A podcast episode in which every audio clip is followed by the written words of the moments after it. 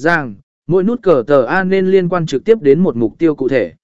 Điều này giúp người dùng biết được họ đang làm gì khi nhấp vào nút đó. Tạo sự cấp thiết, sử dụng từ ngữ và thời gian để tạo sự cấp thiết. Ví dụ, chỉ còn vài giờ nữa hoặc ưu đãi hết hạn vào cuối tuần. Điều hướng dễ dàng, khi người dùng nhấp vào nút cờ tờ A, hãy đảm bảo họ được dẫn đến trang tiếp theo một cách dễ dàng và rõ ràng để hoàn thành hành động mong muốn.